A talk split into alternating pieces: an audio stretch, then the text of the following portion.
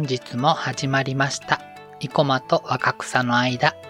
本日のパーソナリティは、えっと、歯医者さんの定期検診に行って、歯がとても綺麗に磨けていますよ。特に前歯が綺麗ですね。と褒めていただきた、生駒でございます。この番組は、ツイッターでつぶやくには文字数が足りないけれど、友達に電話連絡するほどでもない、ほんの少しクスッと笑いそうになる内容を一人で話す番組となっています。では、オープニング。ここから始まる僕だけの物語ときめきも切なさも今抱きしめて進めごきげんよう、生駒です。皆さん、どないお過ごしですか？と、僕は今日歯医者さんの定期検診に行ってきました。3ヶ月に1回行ってるんだけれど、うんとね、なんでこの話しようとしたかというとですね、僕、夜にツイッターのスペースを聞くときに歯磨きをしていることが多いんだけれど、たまたま、本当にたまたま、あの、一個も上がってきてって、スピーカーとして上がってきてって言われた、本当にちょうどいいタイミングで歯磨きしてたことが、一週間のうちに何回か続いて、そしたらいつの間にか、こう、いつもスペースで話している人たちの中で、あ、今多分、一個、一個まを読んでも、どうせ歯磨きしてるから、みたいなことを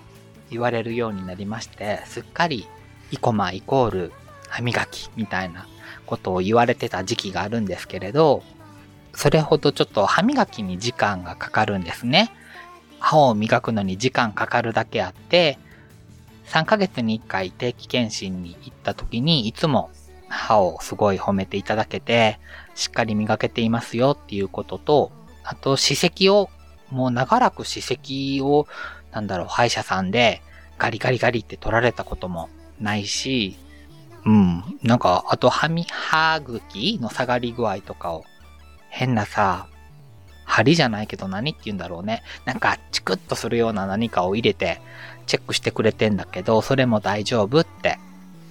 言ってくれていまして、もちろんね、年齢とともに若干下がってんだけれど、もう、その心配するような急激にガーって下がってるっていうことじゃないよっていうことなんですけれど、そんな感じで歯を大切にしてるんですよ。それで、なんでそんなに歯磨きすんの長いねんって言うと、歯の噛む面と、側面と、裏側と、奥歯の方と、あと歯間ブラシを使って、だから、歯ブラシ4本 ?4 本か？噛む面、側面、奥歯。歯ブラシ3本ですね。歯ブラシ3本と歯間ブラシを使い分けていて、で、ちゃんと一本一本手が、手鏡を見ながら磨いてるねんな。そしたら、うん15分から20分ぐらいかかるようになっちゃって、スペースを聞きながらやると、やっぱりね、20分から25分くらいいっちゃうかな。でもまあ、そんだけするとやっぱりは、超絶口の中すっきりするし、時間かかるけどね。うん、いい感じです。そんだけ時間かけて歯磨きするってめっちゃめんどくさいやん。しん、例えばしんどい時とか、熱がある時とか、もう眠たすぎて無理って時とか、です、すごい自分でも不思議なことに、どんなにしんどくても、どんなに眠たくて、もう無理無理ってなったり、ぐっちゃぐちゃで今日は寝たんねんって時でも、歯磨きだけはね、絶対に時間短縮せずに、磨いてるっていう不思議。やっぱり、人によく歯を褒めてもらう機会があるんだけれど、そんだけね、人に褒められたり、歯医者さんで褒めてもらえると、それを保とうって思うやん。大人になってから他人に褒められることって、そうそうないでしょだから、うん、それもあって、すごいしっかり磨いていて、もう一個はね、何歳になっても食べたいものを食べたい人生でありたいの。で、まあそのためには、胃が健康であることっていうのも重要なんだけれど、歯がね、ちょっとね、うーん、ちょっと数本なかったり、一部部分入れ歯、入れ歯とかにしていると、すごい急に噛みにくくなるらしいの。なので、いつまでもこう食べたいものを食べれるようにするためにも、歯をね、健康的に保つよう努力をしています。皆さんも定期検診行かれてますか？あの、歯がね、痛くなった時だけじゃなくて、3ヶ月に1回とか、半年に1回でも行くことをお勧めします。つい最近、スペースで他のポッドキャスターさんが、歯の定期検診のこと話してはってんけれど、その方はね、1ヶ月に1回行ってるって言ってた気がするんだけれど、僕の聞き間違いじゃなかったら、すごい頻度だよね。ちょっとね、さすがにその頻度ではいけないけど、まあ、先ほどからしつこく言っているように3ヶ月に1回は続けていきたいと思います。あ、あのね、あれが下手なの僕、フロスフロスが下手で、前の方はできるんだけど、奥の方がうまくできなくて、で、結局 L 字型の歯間ブラシ使ってんだけど、本当はね、フロスでかっこよくやりたいんだよね。フロスの方がやっぱりすごいスッキリするし、誰か奥の方をうまくフロスをやるコツとか、この動画見ればいいよみたいな動画あったらぜひ教えてください。よろしくお願いします。でね、まだでねってまだ続くねん。今日その歯医者の帰りに、テクテク歩いて帰ってたの。そしたらすっごいいっぱい、えっ、ー、と、なんだあれ。うーんと、急に出てこへん。金木犀。金木犀の木がすっごいいっぱいね、なっている。植わっているって言うんですか？木って。生えているまあ、とにかく木がバーってすっごいいっぱい並んでいるところを通りかかって、自分の腸内にこんなとこあったんだって初めて 知ってんけど、もうね、すっごい大きな木が並んでて、そこら一、一面中、そこらあたり、金木犀の匂いがすっごい香るの。で、まあ、正直ね、今まで生きてきて、このシーズン、金木犀の匂いするなぁうーんって感じやってんけれど、去年、うんと、僕の大好きなポッドキャスト番組の大福ビスケットさんの話の中で、北海道には金木犀の木がないんだよっていう話を聞いて、それを初めて知ったの。うん、なんか、なんでしょうね。うん、自分の住んでる地域が当たり前ってわけじゃないけど、そんな生えない木があるんだ、みたいなイメージがなかったので、それを聞いてから、ちょっと金木犀を意識に、意識するようになって、今年はね、特に意識して、町内歩いたところ、町内のいろんなところに、本当金木犀だらけじゃね？っていうぐらい、いろんなところにありまして、あの、すごいいい匂いでしたっていう感じで、はい。っていうことで、お便りのコーナーイェイイェイイェイやっと来ました皆さん。アムロちゃん、私とアムロちゃんの物語を送ってくれた方がいます。ありがとうございます。嬉しいです。あの、結構ね、しつこめに、よそ様のスペースにあげてもらった時も、お便りくださいってその件についてお便りくださいって言ったり、ツイートもしてたので、本当に送ってくれた方がいて嬉しいです。ありがとうございます。では、早速、その待ちに待った私と安室奈美恵物語のお便りを紹介したいと思います。えー、っと、お名前は、匿名希望だそうです。匿名希望さん。はい。お住まいの地域は冷静と情熱の間だそうです。ご年齢は40歳の男性の方。で、セクシャリティはガチホモとのことです。はい、この番組内でガチホモって言葉に出したのは今日で2回目です。では、本文へ。生駒さん、こんばんは。初めてお便りをします。こんばんは、はじめまして。10回配信おめでとうございます。いつも楽しく聞かせていただいています。ありがとうございます。さて、10回の配信の浪江安室物語ですが、私の安室ちゃんエピソードは、去年黒いロングコートを買ったことです。私は安室ちゃんの Baby Don't Cry が大好きで、安室ちゃんのミュージックビデオみたいに黒のロングコートで、イチョウ並木を歩いてみたいなとずっと憧れていました。数年間ずっと物色していましたが、去年やっとのことで気に入ったコートを見つけて購入しました。結局、去年は、イチョウ並木をカッポすることはできなかったのですが、今年はどこかで銀杏爆弾を避けながら華麗に歩いてみたいなと思っています。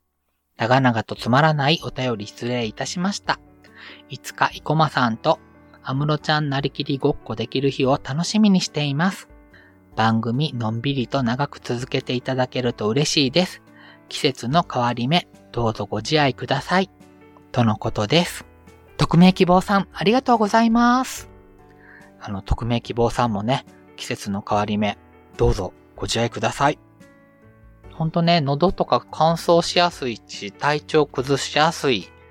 時期ですよね。みんなも、リスナーの皆さんも、ご自愛ください。気をつけてください。へえ、なんか、そう、皆さん、Baby Don't Cry の、あの、ミュージックビデオご存知ですか？アムロちゃんがね、もうすんげえロン毛のアムロちゃんが、すんげえまたロングのコートを着て、イチョウ並木のね、下を歩いてたり、えっ、と、まあ、東京中のね、有名なスポットを歩いてるんだけれど、もうね、マジでそれを見るとですね、ロングコートを着て、あの、テクテクテクテク、アムロちゃんの意識で歩きたくなるミュージックビデオなんですよ。僕は、ロングコートっていうか、えーっと、トレンチコート、お気に入りのトレンチコートを、ベージュと、えーと、紺色？持ってるんですけれど、その、紺色の方、紺色、紺色？紺色？ネイビー の方を着て、あの、秋とかね、歩いてると本当に、すごいね、本当にその、ネイビーのあの、トレンチ超気に入ってんの。あの、安いなりに高かったんですよ。いや、安いんですけどね。形もすっごい気に入っていて、それを着て歩いてると、ほんとね、アムロナミエの意識になります。間違えた。ナミエアムロの意識になります。でね、その僕も一丁並木の下をね、それで歩いてないですけどね、本当は、アムロちゃんのミュージックビデオみたいに、代々木の、代々木公園の方かな？に行って、そこにそのミュージックビデオを撮ったイチョウ並木があるんやけれど、そこでテクテクね、歩いてね、今ってスマホで動画撮れるやんだからね、動画で撮り合いっことか、したい、本当にしたいって思います。なので、匿名希望さん、もし東京にね、この秋とか冬来られることがあったら、ぜひ一緒に、その時には、浪江安室ごっこしましょう。はい。皆さんこの MV 見たことある？後で、ツイッターの方に貼り付けとくので、よかったら、そっから見てみてください。本当にね、髪の毛超サラッサラのロングのアムロちゃんと、まあ、本当にびっくりロングなコートと、まあ、ロングなんですよ。さっきも言ったけど。で、それを見ると、自分も女の子やったら、多分一度はすんげえロングにしてんだろうなって思って見ています。けど、アムロちゃんみたいな、あんなすごいヒールの高いブーツ履いて歩くのは ちょっと無理そうだな。女の人すごいよね、ヒールの靴でカッポしてる人って。匿名希望さん、この、浪江安室物語のお便りくれてありがとうございます。あとね、あの、匿名さん以外にも、ハッシュタグのツイートで、リスナーさんとアムロちゃんのお話をツイートしてくれた方が何名かおられまして、ちゃんと読まさせていただきました。ありがとうございます。この私と浪江安室物語ですが、えっと、このまま引き続き12月末まで募集しておりますので、皆さんよかったら、今回の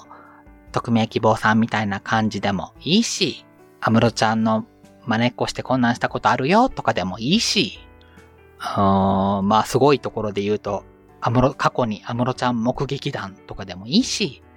何でもいいんです。よろしくお願いします。楽しみに待ってます。本日はもう一回、もう一回？もう一つお便り紹介したいと思います。お名前はガルちゃん。ガルちゃん今回で6回目のお便り頂戴しております。ガルちゃんいつもありがとう。お住まいの地域は倫理となっています。セクシャリティは希少価値が高い方。これ、あの、どなたか過去におられましたね。では、内容を紹介します。生駒さん、こんにちは。こんにちは。朝晩寒くなりましたね。生駒さんの好きなお鍋はありますか？私は何でも好きです。とのことです。ガルちゃん、はい。お便りありがとうございます。朝晩寒くなったよね。うん。でもお昼結構さ、まだ歩いてたら、長袖の上着とか長袖のシャツだと汗ばんでくるので、僕は真っ昼間は半袖を着つつ、パッて羽織れる薄いものを持ち歩いてます。で、夕方とかになるとその薄いものをもう羽織っちゃうんだけれど、っていう感じだけど、うん。家の中にいるとね、朝晩本当にちょっとうーさむって感じになってるね。今からお鍋が美味しい時期ですよ。皆さんお鍋好きですか？僕ね、実家にいた時に父がすっごいお鍋好きで、今からの時期から冬明けるまで週に何回出てくんねんっていうぐらいお鍋が出てきてて、そのお鍋って基本的にポン酢を用意して、七味をペッペってポン酢の中に入れて食べるようなお鍋だったんだけれど、僕お醤油とかポン酢があんまり好きじゃなくて、全然食べれるんだけどね。だからあんまりそのお鍋出てきてわーいってならなかったの。けれど、まあ、そのお鍋の種類って言われてもあんまり詳しくないんだけれど、しゃぶしゃぶとかすき焼きもお鍋に入れていいのかな入れて良ければ、